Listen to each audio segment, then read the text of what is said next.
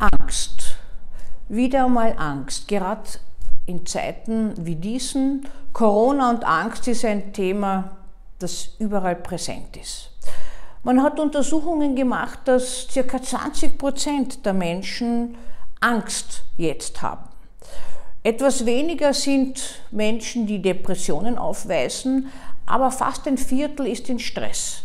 Nicht nur die, die jetzt unmittelbar existenziell bedroht sind, sondern sämtliche andere, die von Umwälzungen, von Grenzziehungen, von Neuorientierungen, erzwungenen, die kann man ja besonders schwierig dann annehmen, oft betroffen sind. Angst ist immer im Leben Motor und Bremse zugleich. Auch wir Psychiater müssen unterscheiden zwischen pathologischer Angst und eigentlich ein Stück weit gesunder Angst, weil gesunde Angst bringt uns ein Stückchen weiter und schützt uns vor Gefahren. Wir wissen, wenn Menschen Warnsignale der Angst nicht mehr hören zum Beispiel, fühlen sie sich besonders bedroht und neigen dazu, etwas leichter gegen sich gerichtet zu erleben. Wir vergessen auch bei Angst und Corona, dass Personen, die auf Intensivstationen arbeiten, die in Spitälern arbeiten, auch Angst haben. Wir gehen immer davon aus, dass nur die Patienten die Angst haben. Nein, natürlich haben diese Menschen auch Angst. Wir wissen, dass es eine höhere Quote von Ausfällen gibt aufgrund von Überlastungssymptomatik, von Angstsymptomatik, von Burnout in, im weitesten Sinn, aber auch von der Ohnmacht mit dieser Angst umzugehen, weil sie so überfordert und gefordert werden. Das vergessen wir zuweilen. Etwas ist auch mit Angst verbunden. Italien hat einen Bericht gegeben, dass die Suizidrate auffällig nach oben gegangen ist. Die Selbstmordrate ist nach oben gegangen. Wie kommt das? Wie steht das mit Angst zusammen? Selbstmord ist einerseits, sagen wir, eine Pathologie. Das heißt, derjenige oder diejenige, die es machen, haben keinen gesunden Einfluss auf ihre Willensbildung das hat aber immer wieder zu Diskussionen geführt. Ich stamme ja aus einer Zeit, ich war äh, angestellt bei einem Suizidforscher, bei einem, der ganz klar gesagt hat, wir müssen schauen, dass die Lebensmüden äh, in Krisen und im Alltag Behandlung rechtzeitig bekommen.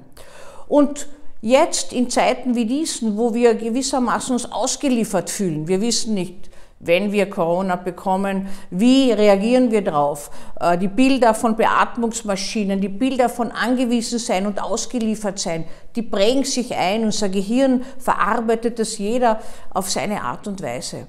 Dann kann es dazu kommen, dass Menschen entscheiden, lieber lege ich selber Hand an. Menschen, die nicht krank jetzt sind im geläufigen Sinne der psychiatrischen Beurteilung. Die sagen, ich mache jetzt ein Ende, lieber ein Ende durch mich selber als ausgeliefert und langsames Sichtum oder Ersticken bei klarem Verstand. Das heißt, diese Suizidrate ist einerseits eine Folge, dass man etwas glaubt, besser kontrollieren zu können. Andererseits kann es immer wieder sein, dass aus Verzweiflung, aus Umorientierung und aus Verlusterlebnissen, aber auch aus depressiver Verstimmung heraus äh, noch immer die größte Gruppe der Menschen, die depressiv sind, machen Suizide, äh, zu so gehandelt wird. Jeder Suizid ist letztlich die Aufgabe von sich selbst, manchmal bewusst, manchmal nicht bewusst und manchmal auch krankhaft gesteuert. Ich komme in meinem nächsten Video noch auf Suizid und auf Suizidversuche zu sprechen. Noch ein bisschen zu dem, was uns so in Corona-Zeiten fordert. Ich glaube, es sind zwei Aspekte, die jeden unterschiedlich fordern. Einerseits das Erfahren von Grenzen. Also wir sind in einer grenzenlosen Gesellschaft aufgewachsen. Mitscherlich hat schon früh gesagt, in einer vaterlosen Gesellschaft, weil früher hat man nämlich gemeint, die Väter setzen Grenzen. Hat sich ja schon ein bisschen umgekehrt, muss man sagen. Es sind ja nicht nur die Väter die Grenzen setzen. Also eine Überflussgesellschaft, eine Wohlstandsgesellschaft, die jeder beharrt auf seinem Recht, jeder versucht sein Recht durchzusetzen und alles gibt es im Überfluss.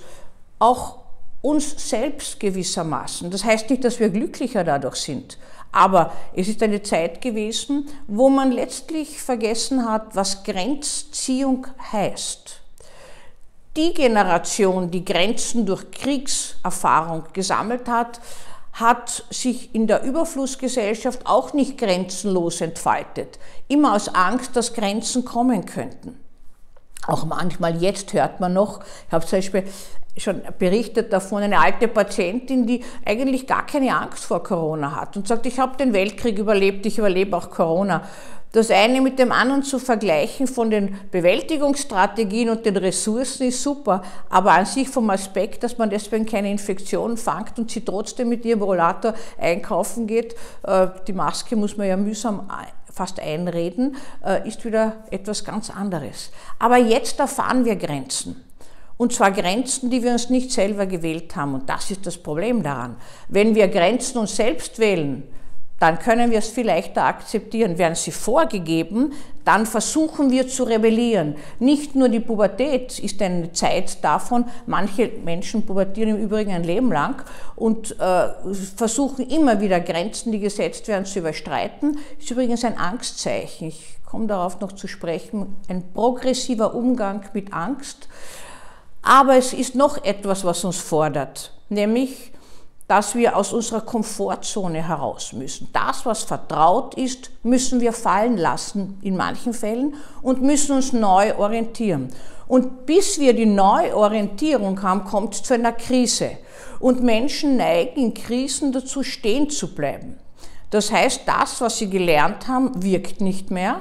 Und jetzt bleiben sie stehen. Die neuen Ressourcen und Bewältigungsstrategien müssen gelernt erst werden. Und dazu braucht es manchmal professionelle Hilfe. Manche versinken natürlich auch in Angst und äh, kommen dann und sagen, ich brauche ein Angstattest, dass ich keine Maske tragen muss. Ich muss sagen, ich gehe sehr restriktiv damit um. Es gibt in der Praxis so gut wie keine Situation, wo ich das wirklich als Indikation erachte. Die, die es wirklich brauchen, aus psychiatrischer Sicht, die kommen gar nicht in die Praxis. Die sind gar nicht mehr imstande dazu, in die Praxis zu kommen, weil sie so akut krank sind. Aber die, die Angst haben und die durch die Maske körperliche äh, Symptome haben, die wollen sich davon befreien. Aber es wäre doch so, wie wenn man die ganze U-Bahn lernen würde, weil jemand, der Menschenangst hat, nicht mit der U-Bahn fahren kann. Also das wäre doch viel sinnvoller und auch gescheiter, jetzt daran zu arbeiten, mit dieser Begrenzung, mit dieser Angst umgehen zu lernen. Ich spreche nicht die Asthmatiker und die Menschen mit Atemnotproblemen an, sondern rein die psychiatrischen Patienten, die kommen und sagen, ich brauche jetzt ein Angstattest, ich trage keine Maske. Ja, also dieses Herausgehen aus der Komfortzone ist natürlich auch die größte Chance für uns, etwas Neues zu entdecken und etwas Neues zu kreieren. Der Neuanfang braucht immer das Loslassen vom Alten und etwas Neues im Entwurf für die Zukunft.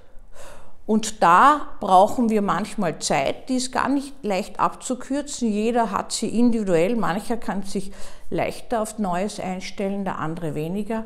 Aber es gibt immer die Möglichkeit, auch Krisen als Chance zu nützen, weil unsere Kraft immer größer ist als unser Leid, wie viel schöner ausgedrückt meine Landsmännin Ingeborg Bachmann schon gesagt hat.